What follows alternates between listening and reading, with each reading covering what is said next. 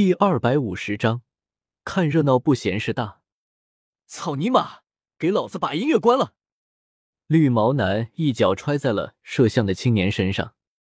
靠！你还真以为你是老大了？我他妈受够你了！泥人还有三分火气，摄像男彻底的恼了，冲上去就是一拳还了回去。别打了，别打了！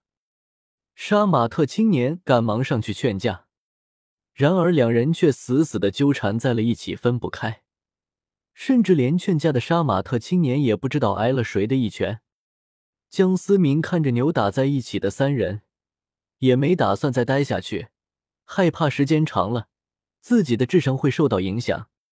哥哥，这真的是你的迈凯伦吗？妹妹，我真的好喜欢。一旁原本无动于衷的小太妹，此刻盯上了江思明，极为风骚的说道。在他心里，沉鱼落雁、闭谢羞下的他，只要勾勾手，多少男人都会拜倒在自己的石榴裙下，江思明也不会例外。看着这个黄发斜刘海的小太妹暗送秋波的眼神，江思明忍不住打了个寒战，也不知道对方是哪来的自信。江思明没有看不起对方的意思，只是一脸麻子，微微龅牙，实在看不出美感。这些其实都不打紧，毕竟相貌是父母给的。但是他竟然还撒娇，不仅撒娇，还傲娇。就问你怕不怕？让开，我要走了。江思明皱了皱眉头，有些不耐烦的说道。小太妹还以为江思明这是欲擒故纵，无名指放在嘴唇边，再次嗲里嗲气的说道：“哥哥，难带妹妹去兜兜风吗？”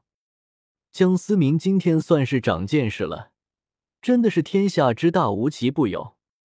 靠，你他妈敢勾引老子的女朋友！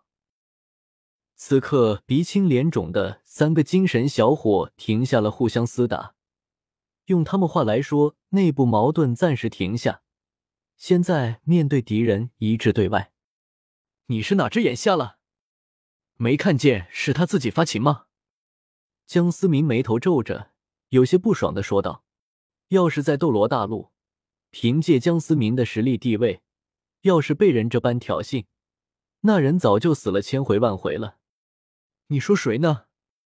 小太妹脸皮再厚，此刻脸也通红了起来，再次冲进了绿毛男的怀抱，一脸受委屈的说道：“哥，他欺负我，别怕，哥给你报仇。”绿毛男恶狠狠地盯着江思明，对于眼前这个有颜又有钱的男人，算是恨到了极点。男人的愤怒通常是来自于嫉妒和女人，江思明一下子把两样都占了。我劝你不要动手，江思明警告的说道。虽然不想惹麻烦，但是对方要是故意找麻烦，就不管自己的事了。他妈的，打你又怎么样？绿毛男说着，一拳就冲着江思明的面门砸了过来。咔嚓！只听到一声清脆的响声从绿毛男的膀臂中传来，如同杀猪一般的嘶吼从绿毛男口中喊了出来。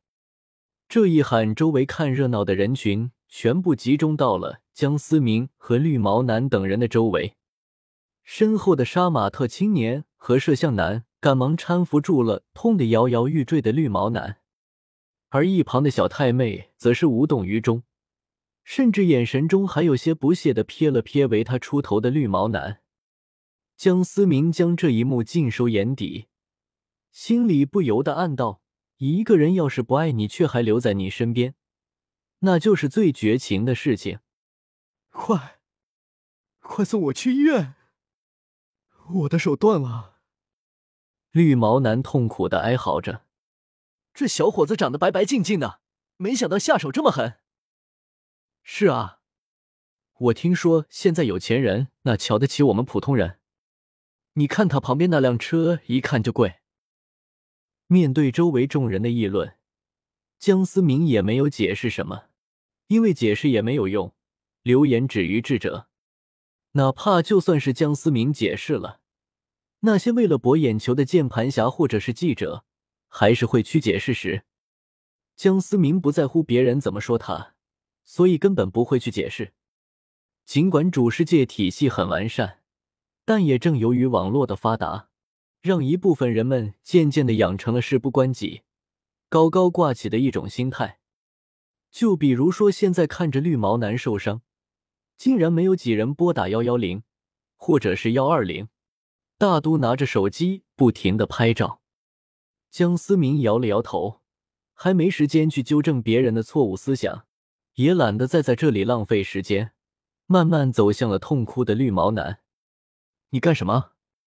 杀马特男挡在了绿毛男身前。你再不让开，他的右手就废了。他都这样了，你觉得我有必要在多此一举伤口上撒盐吗？这，杀马特男有些犹豫。尽管刚刚已经呼叫救护车了，但看着绿毛男这么痛苦，害怕绿毛男的手再拖下去会真的废了。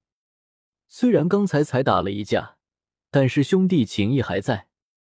让开！江思明实在不想再耽误时间，一把推开了杀马特男，伸手就要抓向绿毛男骨折了的右手。等等！小太妹的突然挡在了江思明面前。我不允许你碰他！你又不是医生，我不相信你。江思明微微有些惊讶。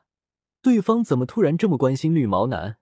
不过从对方狡黠的目光中看懂了对方所想，用得着这么恶毒？小太妹这是在故意为难江思明，而且还利用受伤了的绿毛男。人家小姑娘说的对，你又不是医生，你治得好吗？况且还是你家人家打成这样的，猫哭耗子假慈悲。人群之中也不少人跟着起哄。对于看热闹这件事情，大家还是很在行的。没工夫在这跟你闹。江思明丝毫没有怜香惜玉的推开了小太妹，一把抓住了绿毛男的右手。啊！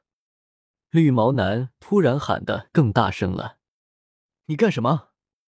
小太妹想要推开江思明，却发现江思明竟然纹丝不动。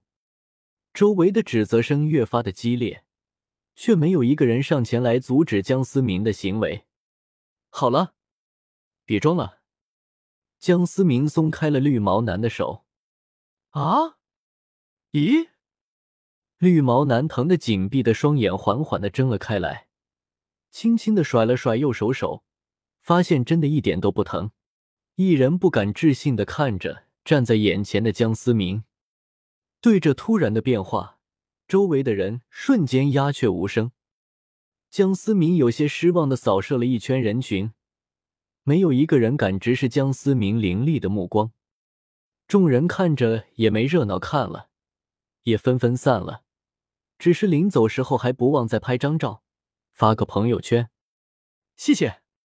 绿毛男脸色有些难看，艰难的开口说道：“虽然为人骄横。”但并不是不讲道理，自己刚才主动打人，受了伤也是活该。对方还帮自己治好了胳膊，算得上是仁至义尽了。原本准备责问的小太妹也不说话了，乖乖的站在绿毛男身旁。呵呵，做人低调一点是好事。